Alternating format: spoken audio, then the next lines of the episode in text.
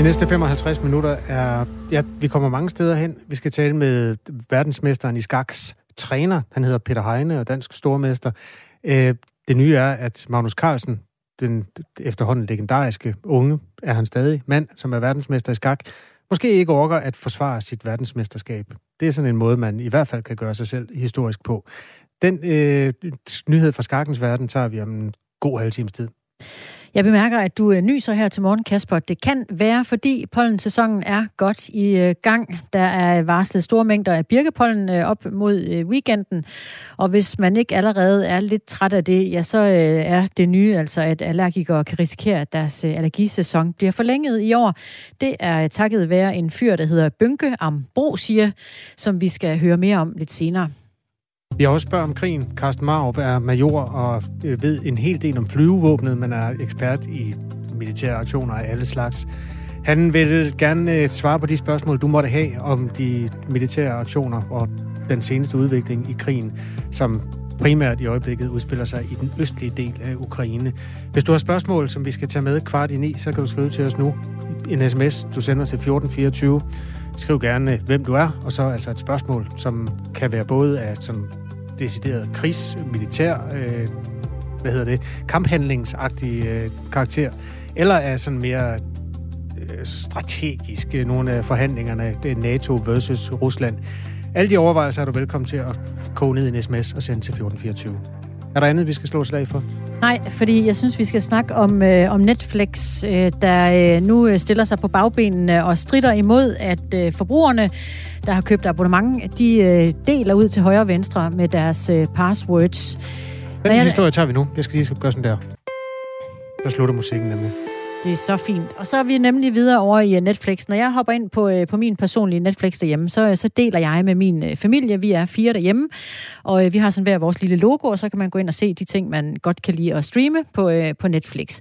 Til gengæld, hvis nogen spørger mig, om de må låne mit password, altså naboen eller andre, jeg kender, mm. så siger jeg nej den går ikke grænbær, fordi den slags vil jeg ikke være med til. Jeg siger altid ja, og det betyder, at jeg blandt andet deler med min kærestes datter. Og det betyder, at når jeg får opdateringer med forslag i en mail, kunne du ikke tænke dig at se noget mere Violetta? Kunne du ikke tænke dig at se noget mere alt muligt crap? Fordi hun har siddet og set alle de der yes. serier. Ja, det Så, slipper jeg for. Ja, Nå, men det er jo altså bare sådan, man har gjort det på. Den måde, man har gjort det på indtil nu. Det er det nemlig, og det øh, gider Netflix ikke være med til længere. For, øh, for første gang i øh, Netflix levetid, ja, så ser de nemlig nu dalende abonnementtal. Og, øh, og måske fordi, at øh, den amerikanske streaminggigant estimerer, at omkring 100 millioner husstande i strid med deres øh, brugeraftaler deler deres konto med folk uden for hjemmets øh, fire vægge. Og det vil man altså ikke længere være med til. Det har Netflix-direktør Reed Hastings fortalt selskabets aktionærer ifølge britiske BBC. Og øh, de tal, de læner sig op af, det er altså, at de har for første gang siden 2011 mistet abonnementer. 200.000 abonnementer, abonnementer mistede de i løbet af første kvartal i år. Kjeld øh, Reinicke, medieanalytiker, og øh, du arbejder med øh, strategisk udvikling inden for digitalt indhold. Godmorgen. Godmorgen. Netflix vil slå ned på, på brugere, der deler deres konto med andre. Sådan en som Kasper, han skal have et hak i tuden. Hvad kommer det til at betyde? Altså, jamen, man, kan, man kan sige, at øh, det interessante er, at man har den her vækst, som Netflix har, har haft, har de jo fået lige på grund af, af Kasper og alle Kaspers venner har gjort det. Øh, altså, at, at Netflix er blevet vokset så hurtigt, fordi der var så mange, som så det, fordi man, ikke, øh, fordi man egentlig godt vidste det, man kan, man kan jo se det, men man har ikke gjort noget ved det. Øhm, og og det, har jo, det har jo hjulpet væksten, og nu er man sådan kommet til et sted i streamingkrigen, hvor nogle af dem, som øh, ikke var der før. Altså Netflix var jo, øh, hvad hedder det, de eneste, der ligesom lavede streaming på, på det tidspunkt, men nu er der kommet Disney+, Plus, og der er kommet HBO Max, og der kommer øh, øh, Amazon og alle mulige andre, og de bliver bedre og bedre, så, så det her, vi kommer til at se nu, det er, at konkurrencen er blevet større, og, og i og med det er det, så går priserne også op på alle serierne og alt muligt. Og derfor har man brug for at finde ud af, hvordan skal vi tjene nogle andre penge, og derfor kommer vi til at øh, se, at mange af de her password-ting, det er jo ikke kun øh, Netflix, man deler, man deler jo mange af de andre streamingtjenester også. Så det er denne her måde at gøre det på. Det, der skal vi nok vende os til, at der bliver andre måder, øh, at, man, at man bliver stoppet på. Hvordan kan du forestille dig, at man kan stanse det? Jamen, altså, det, de har, de har meget, altså, det, det, man kan sige om Netflix og, og mange af de andre streamingtjenester, er jo, at de er sindssygt dygtige øh, til deres øh, måder at finde ud af, hvad brugerne øh, ser af serier, og de kan også finde ud af, hvor man bor henne, og man ser det på en telefon, eller man ikke ser det i, på sin iPad, eller man ser det øh, på sit tv. Øhm, og, øh, og, og, og der skal ikke så meget øh, øh, hvad hedder det, data crunching til for at finde ud af, at øh, det er sjovt, at det er fem adresser på den samme vej, der sidder og ser på den samme konto, eller at det er, det er en eller anden i, øh, i Slagelse, øh, der sidder og ser øh, rigtig meget sammen med, at adressen, der køber det, bor et andet sted. Øh, så det er nok en, en variation af de her forskellige ting. Øh, de har lavet et par test i, i tre lande, hvor de tester af noget forskellige software, der skal teste det her. Så de tester det af, før de lægger det ud i de store markeder. Øh, så, øh, så, så lige nu... Øh, hvad hedder det, kommer der nok nogle forskellige løsninger på det her. Jeg tror, jeg tror en af de ting, det vil være, at man, at man øh, siger for, for nogle ekstra penge, så kan man sådan set bare give det videre til sine børn, eller øh, hvad hedder det, mm. ved, nogle af dem, som man gerne vil. Så jeg tror, der vil komme nogle løsninger, som ikke bare er, nu lukker vi kontoen, men jeg tror, der kommer nogle, nogle sådan fornuftige måder at løse det på. Det tror jeg ikke kun er Netflix, det kommer at være, til at være samtlige streamingtjenester, der kommer til at, at tænke på en ny måde. Ja, fordi de vil jo stadig gerne have os med ombord, ikke, som øh, betalende abonnenter. Risikoen kunne jo være, at, øh, at vi dropper øh, fuldstændig, at vi ikke gider have noget med dem at gøre, hvis det skal være øh, dyrere og besværligt også, så vi ikke engang må dele med en ven. Det må være noget, de har taget med i deres beregninger også. Øh, hvordan foregår den slags? Ved du det? Ja, altså man kan sige, det man kigger på nu, det er jo, at man siger, ja, måske er det sådan, at der, lige nu er der ligesom en måde at købe et abonnement på, på, på de her streamingtjenester, men i fremtiden vil der måske også være sådan, at man kan sige, jamen jeg, jeg vil gerne øh, have en, et abonnement, hvor jeg øh, bundler det, som det hedder. Altså det vil sige, at man lægger det sammen med en, et, sin, sin teleoperatør, når man køber sin, sit mobilabonnement, eller man gør nogle forskellige andre ting, og så er det derigennem. Så jeg tror, der kommer nogle, nogle nogle forskellige måder, altså abonnementerne bliver, bliver forskellige, så du kan vælge, hvad du gerne vil. Øh, og så, så, så jeg tror, vi kommer til at se øh, en variation i det her. Øh, jeg tror, det, det vil være måden, man, man, ligesom, man ligesom løser det på. Øh, det, fordi man kan sige, at vi streamer, og vi kommer til at streame mere og mere, Øh, og, og noget af det kommer vi til, altså man kan sige, de kabel-tv-pakker, vi i dag betaler næsten, øh, husstanden i Danmark betaler 500 kroner om måneden for det. De penge, bliver jo konverteret over til streaming. Mm. Så er det ikke, fordi der ikke er penge i det danske marked til det her. Øh, det er bare, hvordan vi som, som øh, Øh, brugere øh, kommer til at bruge øh, de penge, og hvem vi bruger dem på. Og Netflix vil gerne have fat i nogle af os, og nogle af de penge i hvert fald. De har i mange år været kongen af streaming, og er det sådan set stadig med øh, 221 millioner brugere på verdensplan, men det har været et hårdt slag på øh, aktiemarkedet, da det kom frem, at de har mistet abonnenter i øh, første kvartal. Netflix-aktien faldt dermed øh, omkring 36 procent svarende til en markedsværdi på øh, 50,6 milliarder dollar. Var det ikke også noget med, at de selv smed nogle af de abonnenter ud, fordi de forlod Rusland, kan regne jo, altså jo, de, sto- jo, øh, de stoppede, der var omkring øh, 700.000 øh, abonnenter, som stoppede øh, sidste måned på grund af, at de ikke, øh, altså, fordi de lukkede ned i det russiske marked. Jeg tror ikke så meget, det er ikke, det er ikke så mange, altså det er jo, hvis man har 220 millioner, så er 200.000 jo ikke specielt meget, og ligesom, det er mere tendensen i, at de har vokset i de sidste 10 år, og det er første gang i de 10 år, at det pludselig går den modsatte vej. Og det her, det er egentlig ikke så meget det. Det er, det er en masse ting, der er lagt sammen, er summen af det her. Det er også covid, at vi har er kommet ud af det her, og vi gerne vil ud i virkeligheden og se en, øh, en musikkoncert i virkeligheden, eller vi vil gerne i biografen igen, eller hvad vi nu gerne vil. Øh, det er selvfølgelig en, en kombination af det her, men det er nok mest af alt, at der kommer konkurrence på, på feltet, at, at, de, at de andre streamingtjenester, der ikke rigtig har været der, de begynder at blive bedre og bedre. Det vil sige, at man har et valg øh, som man ikke har haft før. Øh, men når man lige skal sige det, så skal man bare sige, at Netflix er kæmpe stor stadig.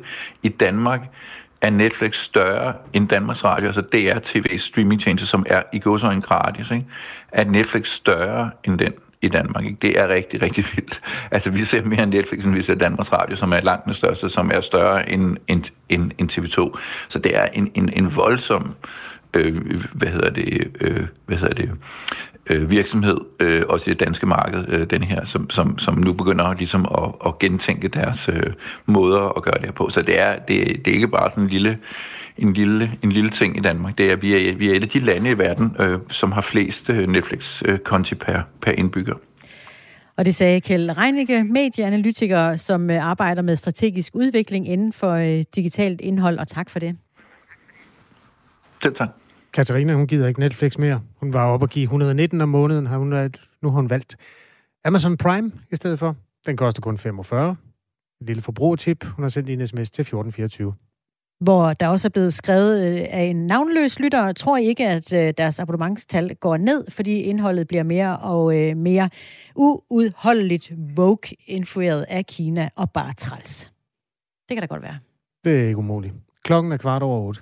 Gennem fem år ringer en kvinde til lægevagten under falske navne. Goddag, du taler med Camilla Håndegård. Goddag, du taler med Frederik Jørgensen. Mindst 40 gange udskriver godtroende læger morfin til hende i andre danskere CPR-numre på baggrund af mange forskellige løgnehistorier. Ja, jeg har været inde opereret for livmoderhalskræft, og der øh, faldt jeg ned af den stige der. Hvordan kunne kvinden lykkes med at snyde sundhedssystemet? Tusind tak for hjælpen, og god aften til jer. Lyt til serien Løgn og Morfin i dag kl. 13 Radio 4 taler med Danmark. Det går for langsomt med at kortlægge, hvilke områder, der indeholder det giftige fluorstof PFAS her i Danmark. Og det går også for langsomt med at skabe løsninger på de her forureninger. Mener Venstre, som senere her til formiddag har indkaldt Miljøminister Lea Wermelin i samråd om håndteringen af PFAS-forureningerne. Et af venstrefolkene er Annie Mathisen, der er medlem af Miljø- og Fødevareudvalget. Det, jeg mener, Miljøministeren skal i gang med i en fart, det er jo egentlig at få skabt, altså man kan sige, en samlet handleplan. Øh, for det første at, at få selve overblikket over, hvor er det, de her forureninger ligger. Øh, og derudover, ja, så få taget fat på og finde ud af, hvad gør vi så ved det efterfølgende. Og det er her, jeg synes, det går for langsomt. Siger altså Anne Mathisen, der er medlem af Folketinget for Venstre. Hun har selv en drejebog klar til, hvordan den politiske håndtering af PFAS-forureningerne efter hendes og Venstres mening skal være. Jeg vil simpelthen øh, starte med at lave, som sagt, øh, en høring i Folketinget i Miljø- og Fødevareudvalget. For den sags skyld inviterer Sundhedsudvalget med, fordi det her det har jo en sundhedsmæssig vinkel. Øh, og så, øh, når vi har fået alle inputtene fra de eksperter, vi inviterer ind til at gøre os alle sammen klogere, så vil jeg simpelthen sætte mig ned og sige, hvordan får vi nu skabt overblikket øh, over hele landet i forhold til at sikre, at vi har styr på, hvor de her forureninger de er. Der vil jeg jo netop tage fat i nogle af de virksomheder, som kan håndtere de her ting. Og næste skridt, det er jo så at få beregnet, hvad vil det koste, og så indkalde partierne til drøftelse i forhold til at få afsat midler på finansloven lyder det fra folketingsmedlem Anne Mathisen fra Venstre. PFAS er et øh, giftigt og kraftfremkaldende fluorstof, der er fundet flere steder rundt om i øh, Danmark.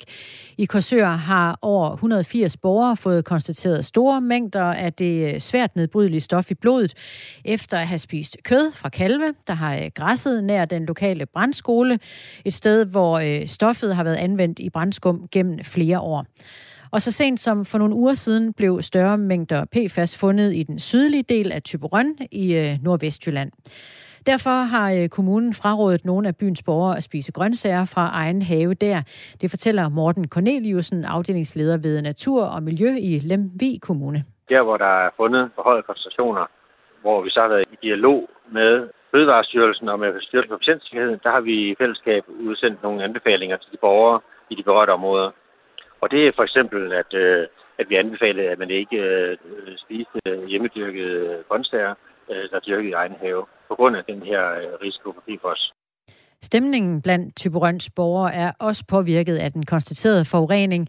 Det fortæller Bjarne Hansen. Han er pensionist og driver byens ravmuseum. Det har der påvirket lokalbefolkningen, for, for det, du skal tænke på, at det her det er jo en turistområde. Det er jo noget, vi helst skal beskæftige os med i den forurening der, sådan i hvert fald. Og de, der har købt hus, øh, og det er jo mest, øh, det er jo mest i den sydlige del af kommunen, hvor folk de her hotelflytter har købt hus til at have som sommerhus. Pensionist Bjarne Hansen mener, at byens PFAS-forurening er lidt af et mysterium.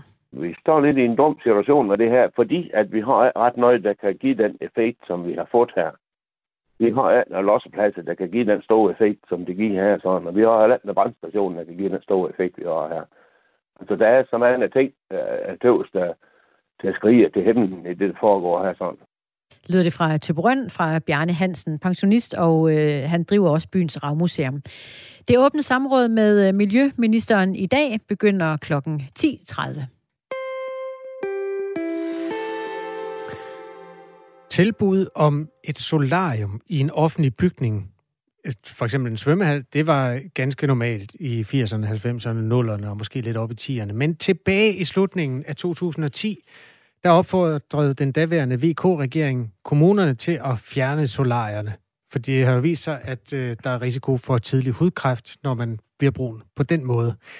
De fleste kommuner tog opfordringen til sig, men der er stadig nogle få undtagelser her 11 år senere. Blandt andet i det midt- og vestjyske, hvor der stadig er solarier i både Herning Svømmehal og Ikast Svømmecenter. Det er jo ikke ulovligt at have et solarium, men det er alligevel kontroversielt, når det nu er kommunen, der driver de her øh, instanser. Det er TV MidtVest, der har den her historie, som vi også gerne vil kaste et lys over. Derfor har vi ringet til Annette Mosegård, som er formand for Børne-, Kultur- og Fritidsudvalget i Ikast Brande Kommune. Godmorgen, Annette Mosegård. Godmorgen. Hvorfor er der stadig tilbud om kunstig sol i de svømmehaller, som jeres kommune driver? Jamen tilbage i 11, der forholdte vi os til det, øh, og egentlig besluttede aktivt at sige, at det vil vi egentlig gerne tilbyde fortsat, men under ordnet forhold, øh, således at altså, der bliver tilset af Teknologisk Institut. Det er sådan, at man skal købe armbånd, når man kommer ind. Øh, det vil sige, at der er ikke børn, der kan, der kan tage sol. Altså, så det er egentlig i meget kontrollerede former, øh, vi dengang besluttede, at vi synes godt, vi kunne fortsætte. Kræftens bekæmpelse har øh, kritiseret, at kommuner stadig på den måde står bag øh, de her solarier, fordi det jo er øh, kræftfremkaldende. Ifølge kræftens bekæmpelse er der 20% øget risiko for at få modermærkekræft, hvis man bruger solarium.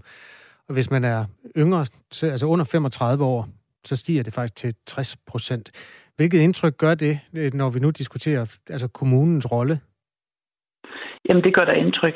Helt bestemt. Og jeg tænker også, at når vi forholder os til det i 2011, så er det måske en god idé, at vi forholder, til os, forholder os til det en gang mere, og så siger, jamen, øh, jamen skal vi fortsat øh, have det tilbud? Altså man skal jo se det som en del af et større tilbud. Vi har også øh, saunagus og, øh, og dampbad og sådan nogle ting, så det er egentlig været sådan en del af en pakke. Og, og det er jo ikke sådan noget, der kommer op hver år, hvor vi forholder os til ting som det her. Og jeg synes jo, at svømmebadet virkelig har håndteret det godt på den måde, det bliver tilbudt. Men jeg tror da stadigvæk godt, det kunne være en god idé, at vi også vender det igen, om det, om det er noget, vi skal have. Det, der skete i 2010, som du refererer her, det var, at den mm. daværende VK-regering opfordrede kommunerne til at slukke for solarierne. Mm. Mm. Kort og godt, det var simpelthen opfordringen. Dengang mm. sad du jo også i byrådet. Kan du huske, hvad det var, der gjorde, at I dengang tænkte, det vil vi ikke? Jamen, der var faktisk voldsom debat omkring det. Øh, og det var lidt med det frie valg. Øh, også det med, at det var jo ikke ulovligt. Det blev også tilbudt andre steder. Øh, så skulle kommunen gå det skridt længere. Øh, og jeg siger, efter det her, der, der har kommunen, altså der er der jo både virksomheder og kommuner, der har taget skridt, for eksempel i forhold til rygning. Øh, men på det tidspunkt har man jo ikke taget de skridt, hvor man egentlig gik ind og gjorde mere end lovgivningen sagde. Øh, det var i hvert fald sådan, jeg oplevede det. Så det var meget diskussion om det frie valg kontra, øh, hvor meget man skulle øh, lytte til, hvad der, hvad der egentlig blev, blev lidt dikteret ovenfra, kan man sige. Så det var den diskussion, der gik på. Øhm, og så træffede man det valg. Det er jo sådan lidt en gammel sammenblanding af fritidsinteresser, at man har et solarium stående i en svømmehal. Altså, mm. hvis man går lidt tilbage, så kan man jo godt måske argumentere for, at det der med sundhed og øh, skønhed, det, og, og så lige solariet, det på en eller anden måde hørt hjemme under samme paraply. Det vi ved mm. i dag er bare, at det er altså kræftfremkaldende. Hvad er det, mm. der er det gode argument for, at en kommune administrerer en, en, et solarium? Jamen, jeg tænker, at man skal se det som den, den samlede servicepakke, der har været. Og så er det jo ikke sådan, at vi som byråd graver ned altså hver år i alt, hvad vi har. Og så kommer der en opmærksomhed på det. Vi er jo faktisk for nylig rundt og besøge svømmecenteret, blandt andet besøge nogle offentlige bygninger, hvor, hvor, hvor øh, solarium var der, hvor vi egentlig også sagde til hinanden, det kan godt være, at vi lige skulle få kigget på den her, om, om det stadigvæk er en god idé. Øhm, så, så, og jeg vil sige, hvis man så skulle have stoppet det undervejs, så skulle man jo have kommet fra administrationens side. Hvis der ikke var nogen politikere, der blev opmærksom på det, skulle man have kommet fra administrationens side og sige, vi synes faktisk, vi skal stoppe med det her. Men det har vi ikke fået anledning til. Øh, og, og også fordi det har været under så ordnet forhold, øh, og så sikkert som det har været. Ikke så meget i forhold til sundhed, men i forhold til den måde, det, det er håndteret på. Øh, så er det ikke sådan, at vi sådan har været voldsomt bekymret over det. Men, men det er klart, at, at når der er nogle tal, der siger som de her, så bliver vi da nødt til at forholde os til det. Hos øh, Kræftens Bekæmpelse, der udtaler områdeschef for Region Midtjylland, Bjørn Ruben Pedersen, følgende. Jeg tænker, det er problematisk, at man ikke har slukket for solen i de offentlige bygninger, for vi ved, at solarier er sundhedsskadelige, og fordi vi ved, at det er farligt, Ja, og fordi at vi ved, at det er farligt, punktum, siger mm. Bjørn Ruben Pedersen altså. Mm. Og Annette Mosegaard er konservativ og formand for Børnekultur- og Fritidsudvalget i Ikast Brande Kommune. Hvis nu du selv skulle bestemme, skulle den så blive stående? Altså, jeg vil i hvert fald tage initiativ til at snakke med udvalget om om, om vi skal have det taget op. Øh, og, og sådan taler man som formand. Jeg også. Hvad siger du? Ja, sådan taler man som formand. Men... Ja, det er det, man gør, ikke også? Altså, jeg sidder jo og repræsenterer et byråd på dels et udvalg, men, men dels også, også et helt byråd. Så jeg kan jo ikke alene bestemme det her. Men, men det, jeg kan gøre, det er, at jeg kan snakke med mine kollegaer om, at skal vi tage det, den her op? Er, det, er vi ved tiden nu? Øh, og så må vi forholde os til det. Og så ved jeg godt, det er et formandsvar. Øh, men i og med, at jeg gør det, er så også en indikation af, at jeg synes, vi skal forholde os til Så hvis du synes, den skulle blive stående, mm. så havde du ikke gjort det? Nej. Okay, det er en slags svar, kan man sige. ja. Øhm, Bruger du den selv egentlig? Har du, så, har du nogensinde mm. selv været i, i grillen der, i, når du har været ja, i førhen. Altså, jeg vil ikke kalde det grill, for der er jo rigtig meget velvære ved det. Øhm, og, og man har det faktisk ret godt, når man har, har fået den varme der. Altså, vi lever i et lidt koldt land, så jeg synes også, der er nogle andre ting i det, så jeg tror at der også, man fjerner noget velvære. Øhm, altså jeg har selv førhen brugt det i vintertiden, hvor jeg synes, der er meget mørkt og trist, altså der, at man får det lys der. Så på den måde har jeg tidligere brugt det, men det er nogle, nogle år siden. Hvornår det skiftede det egentlig? At... Jeg har også selv gået i solarium. Jeg gør det heller ikke mere, ja. fordi det ligesom har sat sig fast, at det, ja. det ikke er så fedt. Ja, hvornår det skiftede, det ved jeg ikke. Hvad er det? Nej, det er måske 10 år siden, jeg har gjort det. det 2010, 2011? Nej, det tror jeg, det var måske... Nej, jeg tror, jeg har gjort det senere end det. Okay. Men jeg tror ikke, jeg har gjort det de sidste fem år. Det har jeg ikke. Mm. Det er jo også rart at ryge smøger efter en fodboldkamp, men derfor behøver kommunen jo ikke at sælge dem. Det er fuldstændig rigtigt. Hvilken reaktion fik I egentlig? Nu var du jo partifælde med den daværende VK-regerings øh, ministre, øh, som opfordrede kommunerne til at slukke alle solarier. Mm. Hvilken, hvilken reaktion fik I på, at de lod øh, solarier stå i, øh, altså, omkring svømmehaller og, og så videre i jeres kommune dengang?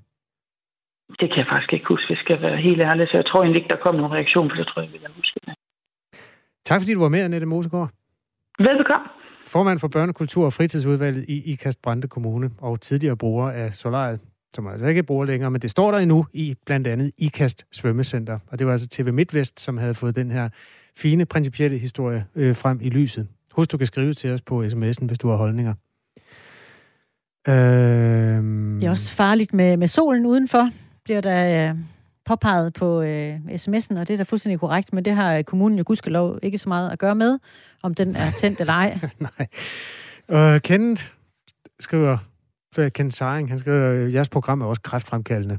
I udbreder historier med det formål at skræmme befolkningen. Åh oh, Gud. Et skræmt menneske bruger blodet i ekstremiteterne og ikke i organerne. Denne tilstand heler menneskerne ikke sig selv, og derfor er et mm. menneske, der går rundt og er lidt mere angste, udsat for sygdomme. Så I er med til at sørge for, at mennesker bliver syge, da I spreder en stille frygt i folk. Med venlig hilsen kendet, med venlig hilsen kendet. Mm-hmm. Citat slut. Ja, øh, Lars skriver, husk, eller hvad med at gå ud i solen, det er, øh, det er farligt at leve. Slap af og lad folk tænke selv. Det her er Radio 4 Morgen med Christina Ankerhus og Kasper Harbo. Vi har tre historier til dig efter nyhederne, og den ene af dem skal du være med til at øh, forme, for det er nemlig spørg om krigen. Major Carsten øh, Marup hedder han, chef for Center for Luftoperationer på Forsvarsakademiet, svarer på spørgsmål i den del af programmet, som er dedikeret til krigen i Ukraine. Spørg om krigen, kalder vi det altså. Du kan skrive til nummer 1424, hvis du øh, vil være med til at øh, stille spørgsmål til ham.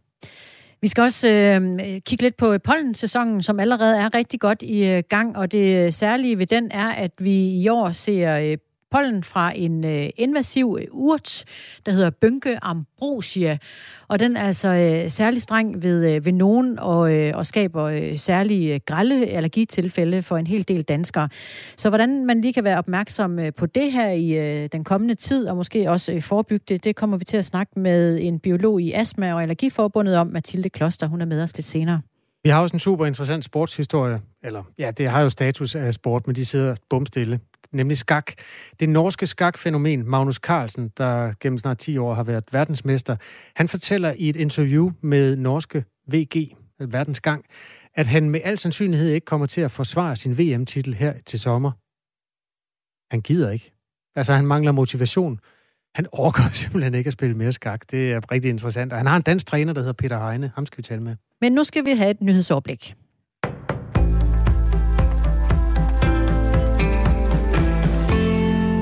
Det er allerede nu muligt at brevstemme til folkeafstemningen om afskaffelse af det danske EU-forsvarsforbehold, men det endelige forslag er ikke vedtaget i Folketinget endnu, skriver politikken.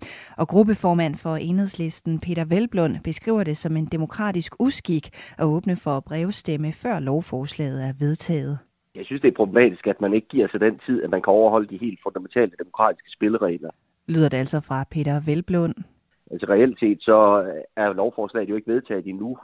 Øh, og jeg forstår simpelthen ikke, hvorfor regeringen øh, skal haste det her igennem. Altså hvorfor man ikke tager tiden til, at når man skal ud i noget så grundlæggende og fundamentalt som en folkeafstemning om et, øh, et væsentligt tema, at man så ikke giver sig den tid, øh, der gør, at vi kan sikre, at det foregår øh, helt efter de demokratiske spilleregler. Også formanden for Dansk Folkeparti, Morten Messersmith, er kritisk.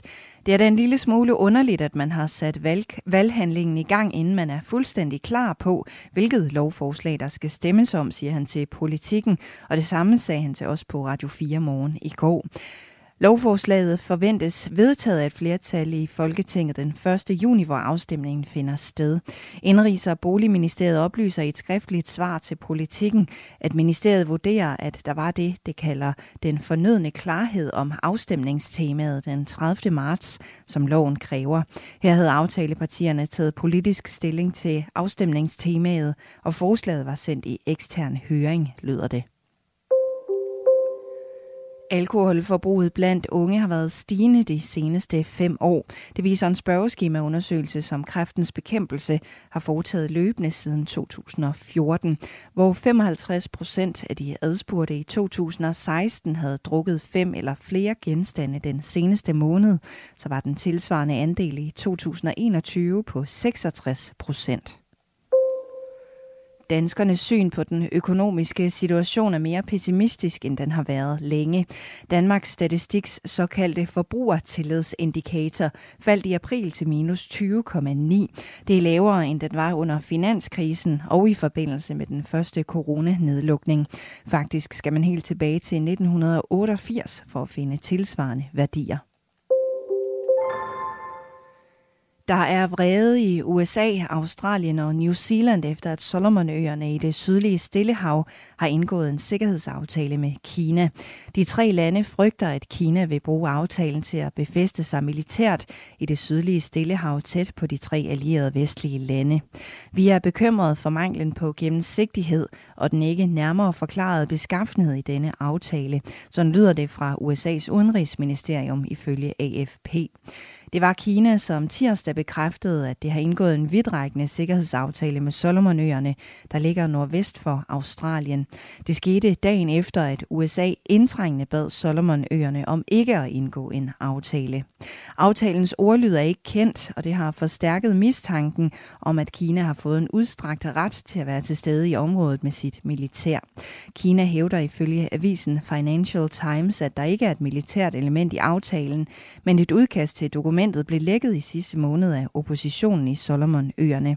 Her fremgår det, at Kina vil få ret til at sende politi og paramilitære styrker, og kinesiske flådefartøjer får ret til at anløbe østatens havne for at skaffe forsyninger og få udskiftet besætninger.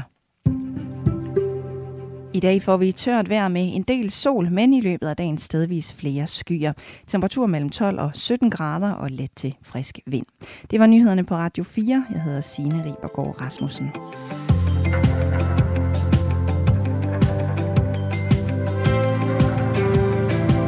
Torsdag den 21. april. Det nyeste, der er kommet frem i nyhedsbilledet er, og det er TV2, vi, der oplyser det, det er, at statsminister Mette Frederiksen i dag er på besøg i Kiev, altså Ukraines hovedstad. Det er hun angiveligt sammen med den spanske premierminister. Den historie ved jeg ikke, om vi når at belyse i den her morgenflade, men under omstændigheder en sådan interessant historie, som man er gået lidt stille med, altså at øh, Danmarks statsminister skal efter, ja, og det fremgår ikke, hvad programmet bliver den netop bekræftet på, øh, på Ritzau i dette øjeblik. Statsministeriet skriver i en pressemeddelelse, at ja, statsminister Mette Frederiksen besøger i dag Ukraines hovedstad Kiev. Og skal vel mødes med... Ja, det står så ikke lige her. Nej, med nogen. Øh, det kunne være Zelensky eller øh, borgmester Klitschko. Godt, øh, 7, 35, nej, 8.35, undskyld, det er klokken lige præcis her i studiet, hvor øh, Christina Ankerhus og Kasper Harbo laver Radio 4 morgen til dig. Pollensæsonen er øh, rigtig godt i gang. Op til weekenden er der varslet store mængder af birkepollen, og øh, det er der nok en del, der er øh, pænt træt af at få at vide. Men øh, så kan jeg jo så øh, lægge oveni, at pollenallergikere kan risikere at få en øh, endnu længere øh, allergisæson, end I plejer at have. Og årsagen er en øh, invasiv urt, der hedder øh, Bynke ambrosia, som du ved en masse om, Mathilde Kloster, biolog i øh, Astma- og Allergiforbundet. Bynke ambrosia, hvad er det for en fætter? Øhm, man kan sige, at Bynke det er en urt, som faktisk ligner rigtig meget den øh, urt, som vi allerede har her i Danmark, der hedder bynke. Øhm, som er den, der blomstrer hen på sensommeren, som der også er danskere, der er allergiske overfor. Det, der bare er med Bynke her, det er, at øh, det er som sagt en invasiv art. Det vil sige, at øh, den oprindeligt ikke kommer fra Danmark. Øh, men vi ser den ligesom, den kommer oprindeligt fra Nordamerika og vandrer op igennem Europa, og den er ekstrem allergen. Øh, og det, der er rigtig træls ved den, det er, at øh, den blomstrer efter at vores egen bynke og græsser er begyndt at afblomstre. Derfor så vil vi forvente, at det vil forlænge på en sæson. Hvad skal vi være opmærksomme øh, om vedrørende bynke ambrosia? Øhm, man skal være opmærksom på selve planten, øhm, og det er lidt svært, for vi har ikke særlig mange af dem i Danmark, men de kommer til her med ofte med, med fuglefrø og med jord, der ligesom bliver transporteret til Danmark. Øhm, og man ser den ofte i sådan nogle områder omkring sådan nogle fuglefodringsområder, øhm, fordi den er med i de her frøblandinger. Og øh, hvis man ser sådan en plante, så øh, vil vi anbefale, at man går ind på Asmælk Danmarks hjemmeside og ser, at vi har lavet sådan en udførlig vejledning til, hvordan man ligesom skal komme af med den her plante, fordi det er ret vigtigt, at man ikke bare griber fat i den med hænderne, fordi at øh, saften i planten faktisk også kan give ret alvorlige allergiske reaktioner. Så noget med, at man skal destruere at man skal putte den i en pose, for guds skyld ikke putte den på, øh, i ens haveaffald i, i et område i haven, fordi hvis den først får lov til at sætte frø, så er det, at øh, vi ser, at den rigtig får lov til at sprede sig. Og som øh, pollenallergiker, er man så øh, endnu mere overfølsom over for den her end andet? Øhm, man kan sige, at det, der er med Byngambrose, det er, at den er meget allergen. Det vil sige, det er noget, vi ser for eksempel også ligesom med birken, at der er rigtig mange, der reagerer på den. Øhm, og man har ligesom set i de områder, hvor den er begyndt at etablere sig, at 12 procent cirka af befolkningen faktisk får nye allergitilfælde. Det vil sige, at der er en stor del af befolkningen, der vil begynde at få allergi, som vi ikke tidligere har set allergi. Øhm, og hvis man skulle sætte det om til dansk skala, så ville vi forvente cirka 100.000 nye allergitilfælde i Danmark. Øhm, og det er de, nogle af de samme symptomer, som vi allerede ser med de andre pollentyper, så det er sådan noget som øh, løbende øjne og gene i næse. Det kan være tæt næse, det kan også være, at snotten løber. Man kan få vejrtrækningsbesvær, og det der også er med den her, det er, at den faktisk er kendt for også øh, en rigtig træls ting, at den trigger astmaanfald. Så vi forventer, at der også vil være flere, der vil få de her øh, astmaanfald, når den blomstrer.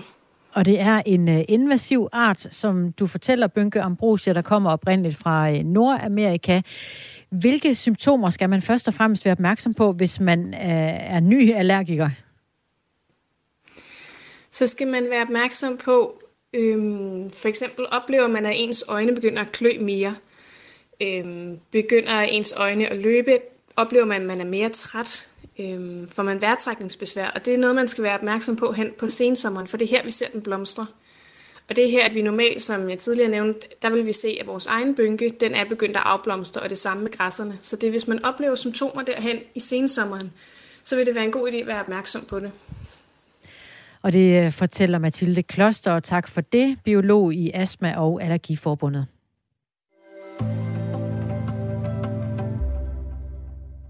Der er en historie, der har ligget og luret i skakkens verden længe, og nu viser det sig vist, at den er god nok. Det norske skakfænomen Magnus Carlsen fortæller i et interview med norske VG, at han efter al sandsynlighed ikke kommer til at forsvare sin VM-titel her til sommer. Han mangler motivation. Han orker simpelthen ikke mere, fortæller han. Magnus Carlsen bliver trænet af danske Peter Heine Nielsen, som er med os nu. Godmorgen.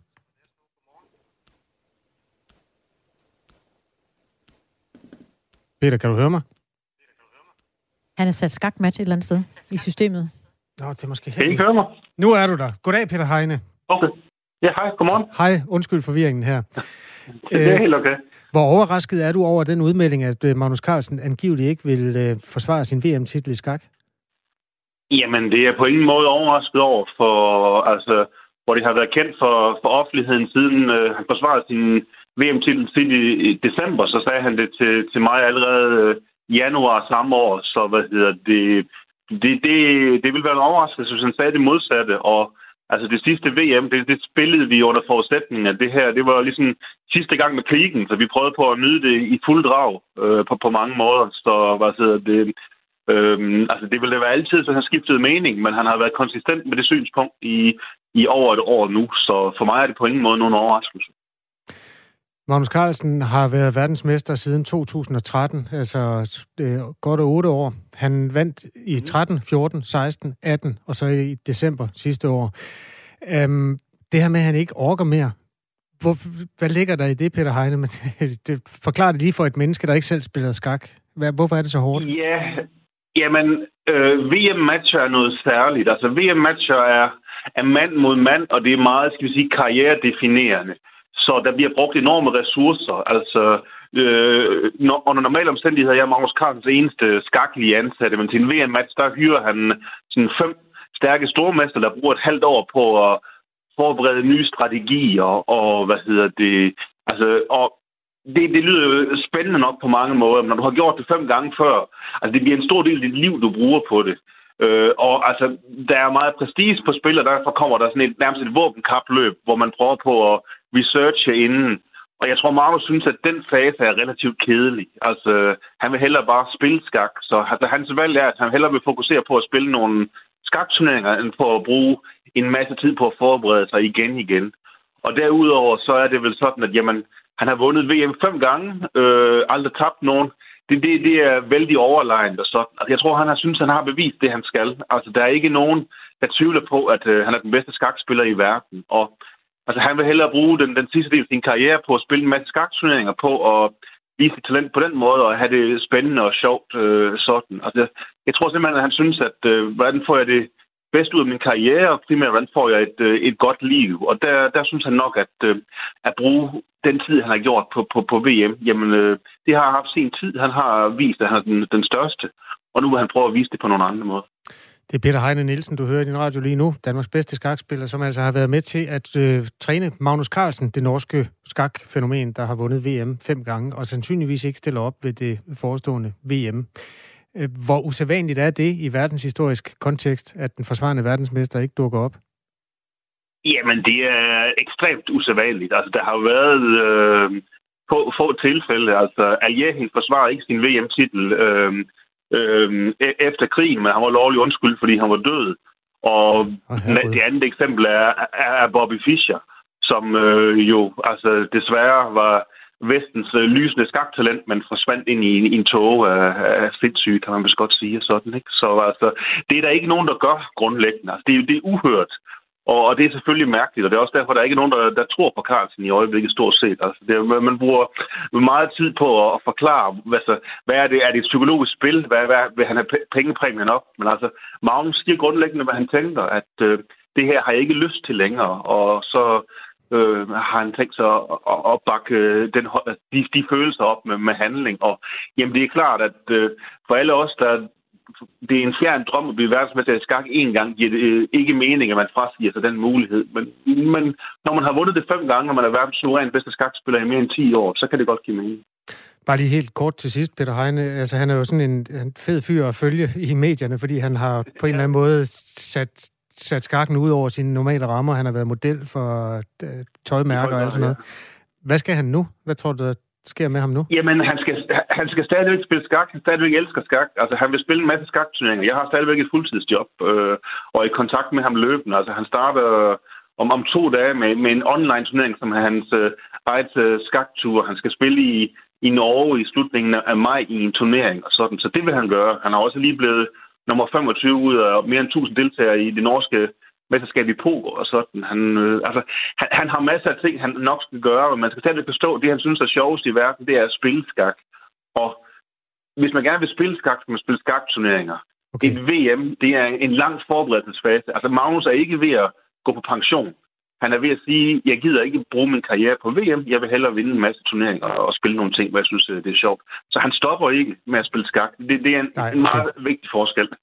Okay. Det er også en sej måde at sige det på. Øh, nu har jeg vundet fem gange, så prøver jeg noget andet. Tak fordi du var med, jamen, Peter Heine. Jamen, det er i orden. Ha' det godt. Ja, det er måde verdensmester, eller ikke verdensmester, men mange gange Danmarksmester, og er træner for verdensmesteren i skak, Magnus Carlsen, som altså ikke forsvarer sit VM. Nu klokken kvart i ni. Statsminister Mette Frederiksen er i dag i Ukraines hovedstad Kiev. Det er hun øh, for at besøge præsident Volodymyr Zelensky sammen med Spaniens premierminister Pedro Sanchez.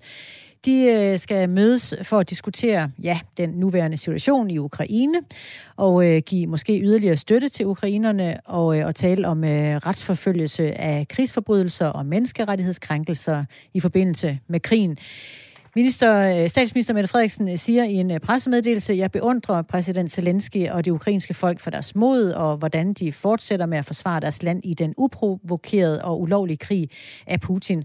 Jeg ser frem til mødet med Zelensky, hvor mit budskab vil være, at Danmark fortsætter med at hjælpe Ukraine. Vesten står sammen om at støtte det ukrainske folk. Det er, hvad hun siger forud for besøget i Kiev i dag. Det vender vi tilbage til, og belyser selvfølgelig også den nyhed her i Radio 4 Morgen og i nyhederne i dagens løb. Nu er det tid til at spørge om krigen, som vi hver morgen dedikerer en del af Radio 4 Morgen til. I dag får vi hjælp af Carsten Maup, der er major og chef for Center for Luftoperationer på Forsvarsakademiet. Godmorgen, Carsten Maup. Godmorgen. Rusland har foretaget sin første testaffyring af et langt rækkende RS 28 Sarmat-missil. Det bliver også kaldt for Satan 2, i hvert fald i den vestlige del af verden. Øh, det her det er noget, som Putin øh, har bekræftet, og der har også været sådan propagandaagtige øh, optagelser, hvor han sidder og trykker på knappen. Hvad er din opfattelse af, af det, at man flasher sådan et missil nu? Jo, at, at vi ved faktisk ikke, om testen øh, er planlagt til at skulle være gennemført nu her uanset, eller om det er i forbindelse med, med, med, med krigen i Ukraine. Men, men der er selvfølgelig ingen tvivl om, at Putin bruger det som en del af sin strategiske kommunikation, øh, netop med de ting, han jo også siger i sin tale, at vi har øh, en, en masse våben. Lad være med at blande jer i noget, I skal blande jer i, fordi så har vi mulighed for at, at, at slå. Øhm, og man kan så sige, det vidste vi sådan set godt i forvejen, og han har også troet med atomvåben tidligere. Så jeg ser egentlig ikke noget nyt i det, for at være helt ærlig, men det er en helt anden snak. Den aktuelle side af sagen i forhold til krigen i Ukraine er, at man fra russisk side en, har været ude, en talsmand har sagt, at man nu sidder på 80 procent af den region, der hedder Luhansk, altså den nordligste af de to øh, provinser, der har erklæret sig uafhængige for to måneder siden og været med til at starte krigen i virkeligheden. Øhm, er det rigtigt, når Rusland siger det, at man er kommet så langt med Luhansk?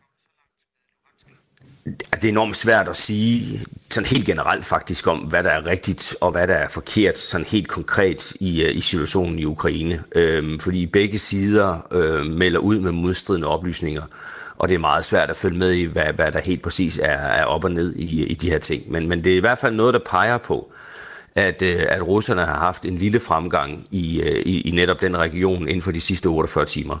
Og, øh, og der er også rigtig meget, der peger retningen af, at russerne masserer tropper op, øh, og rigtig mange af dem i, øh, i regionen, med stor sandsynlighed for at vil lave en, en ret stor offensiv og, og tage hele Donetsk-regionen. Øh, der er jo forskellige talspersoner, der ytrer sig i den her sag. En af dem er Ramzan Kadyrov, der er præsident i den russiske delrepublik Tjetjenien, som jo er der har været centrum for en borgerkrig gennem mange år, og som også har øh, nogle militære enheder, der er blevet brugt i den her invasion. Han siger, at det sagde forleden, at øh, man også vil vende tilbage til nogle af de andre byer, altså Kiev for eksempel. Hvordan tolker du det, at man har sådan en, en løs kanon, der går rundt og, og siger, at russerne de vil tage Kiev lidt senere? Jeg er, ikke, jeg er ikke sikker på, at han har koordineret sin strategiske kommission med Moskva, for at være helt ærlig. Øhm, og når det så er sagt, så kan det selvfølgelig også være, at, at det er bare for, at, at man vil vedligeholde et pres øh, på Ukraine. Øh, fordi når det er, at russerne de lægger tyngde, altså det vil sige, de samler en masse styrker i, øh, i Donbass og, og vil gennemføre en offensiv der, jamen så har ukrainerne jo tilsvarende brug for at lægge modtyngde, altså samle en masse styrker øh, over for dem, øh, sådan at de kan holde øh, den der offensiv, øh, hvis det er, at, øh, at den kommer. Og, og, og det er så klart, så skal ukrainerne jo flytte en masse tropper, og, og, og derfor jo flere de kan flytte til, til området, jo bedre i den kontekst, men så vil for eksempel Kiev jo øh, ikke have så mange styrker til at beskytte sig. Og der kan det måske være et signal til, at, øh, at, at prøve at sige, at I skal ikke tage det hele væk, fordi der kan være, at der kommer noget alligevel, og på den måde, så vil det være færre nede i området osv. Men umiddelbart tror jeg simpelthen bare, at det er noget sludder, der kommer ud af hans mund, hvis jeg skal være helt ærlig. Carsten Mauer, er major og chef for Center for Luftoperationer og hjælper os i Spørg om krigen i dag. Anne Vibeke har skrevet, hvordan håndteres det? Og jeg tror, at hun tænker fra sådan ukrainsk side, at der er russiske separatister i Ukraine, som måske kæmper sammen med den russiske her. Altså, der er folk simpelthen med et ukrainsk pas, der kæmper sammen med den russiske her. Jamen, øh, de vil jo være betragtet som det, vi kalder for kompetenter. Og det vil sige, at øh, de vil tælle som russiske styrker. Øhm, og hvilken baggrund de sådan set har, øhm, håndteres ikke nødvendigvis anderledes øhm, i forbindelse med selve kampene så kan det være, at der kan komme sådan noget personligt fnider, hvis der er, der bliver taget nogle fanger, og man finder ud af, at det er ukrainer, som man så vil tænke som en landsforræder osv. Men der må vi jo selvfølgelig håbe på, at, øh, at ukrainerne de holder sig inden for de regler, der nu engang er for, for krigsførsel. Men det er ikke sådan, at det, det som udgangspunkt skal håndteres anderledes, øh, hvilken nation det er, at, øh, at dem, man kæmper mod, de kommer fra. Hvis de kæmper på russernes side, så tæller de som kompetenter.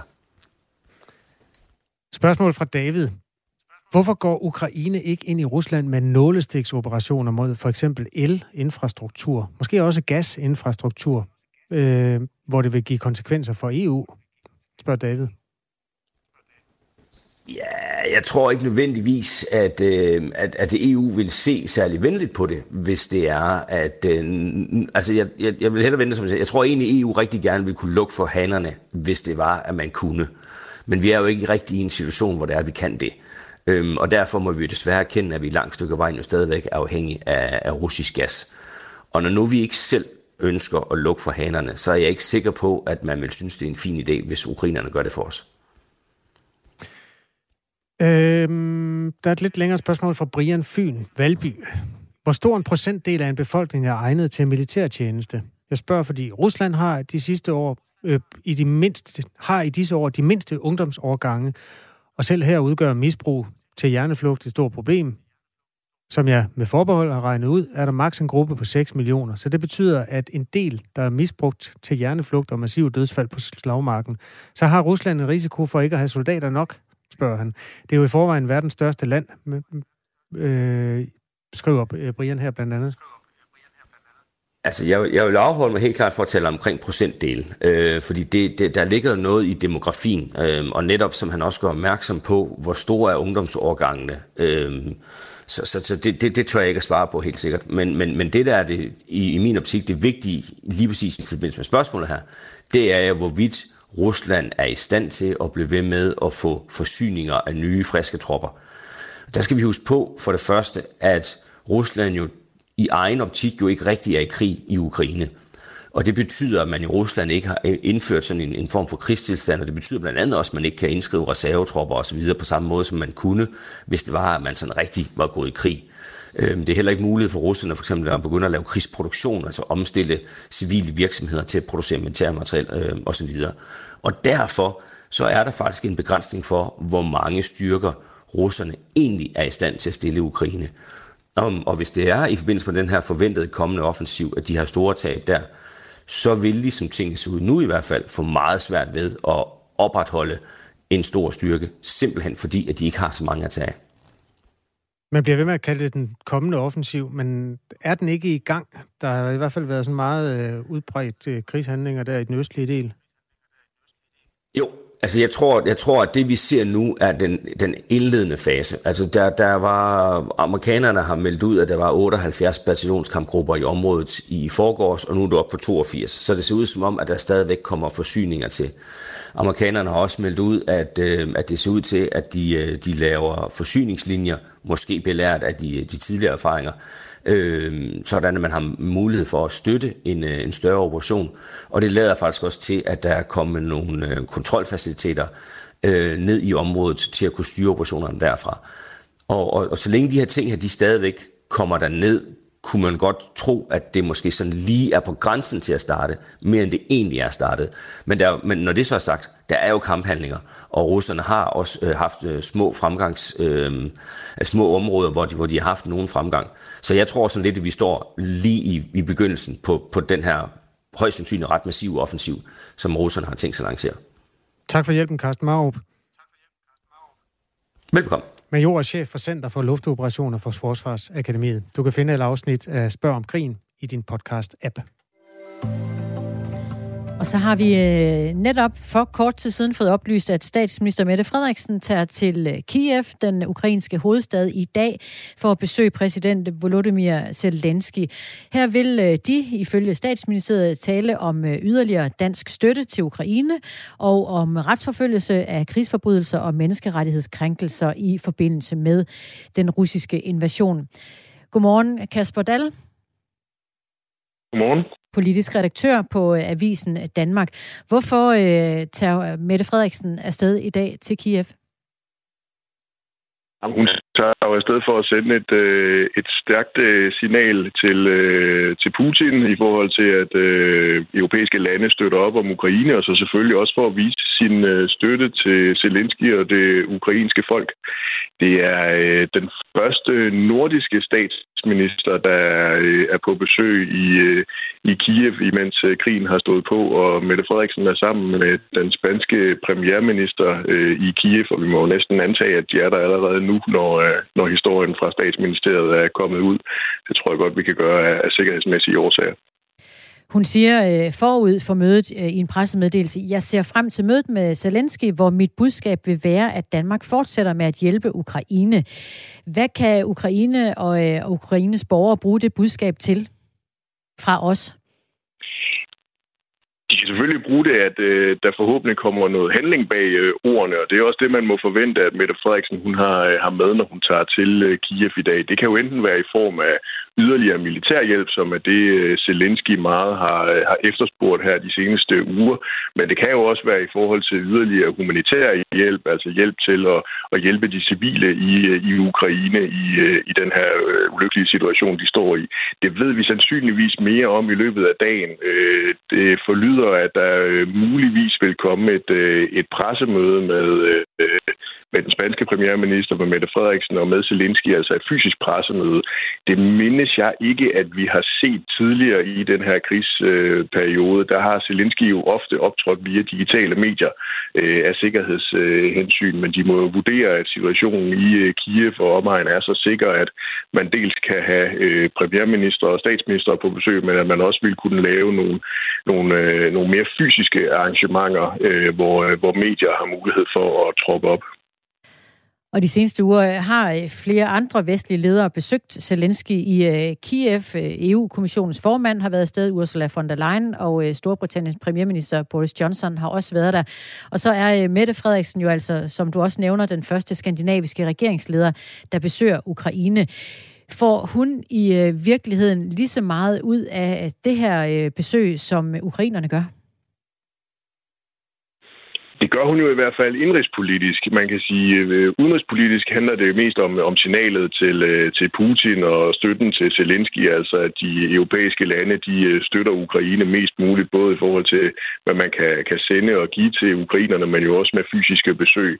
Men indrigspolitisk betyder det selvfølgelig noget for Mette Frederiksen, at hun øh, sender nogle, øh, også et, et stærkt signal til danskerne om, at vi øh, forsøger at støtte ukrainerne. Det har jo været en, en meget øh, rørende oplevelse at, at se, hvor mange penge penge, der er blevet samlet øh, sammen i forskellige organisationer til Ukraine-hjælp, øh, men også hvordan mange danskere har taget imod de ukrainske flygtninge, som allerede er kommet. Velvidende, at det selvfølgelig i, øh, i det omfang, at der kommer rigtig mange ukrainere, kan betyde øh, store udfordringer for det danske velfærdssamfund. Så, så både udenrigspolitisk og indrigspolitisk er det jo noget, Mette Frederiksen hun, øh, hun kan bruge. Og vi har jo allerede set øh, de seneste dage med de øh, to grønne udspil, der er kommet fra regeringens side. Den ene i tirsdags om, at vi skulle frigøre frigøres fra russisk gas, og i går det omkring CO2-afgiften, at det bliver talt ind i den her krisesituation, der er med krigen i Ukraine. Så allerede nu er det noget, som regeringen forsøger at bruge rent indrigspolitisk. Og det siger øh, Kasper Dahl, politisk redaktør på øh, Avisen Danmark, og tak for det. Velkommen. I Ring til Radio 4 handler det om atomkraft i dag. Kernekraft er kommet til at fylde øh, meget, blandt andet i den franske valgkamp, men den er altså også piblet frem med mange steder øh, i, i Danmark. Lige nu, der vil Ida Sofie se nærmere på, om den franske befolkning er klar til det her. Altså om, ja, det, det korte og langt, det kunne hun bedre selv præsentere, fordi tiden er simpelthen fløjet. Der er og det gør hun lige om lidt. Ja, og så er der den nye rumalder og sportshuen bagefter. Det er godt. Det er Kasper Harbo og Christina Ankerhus her. Nu er der nyheder. Klokken er 9.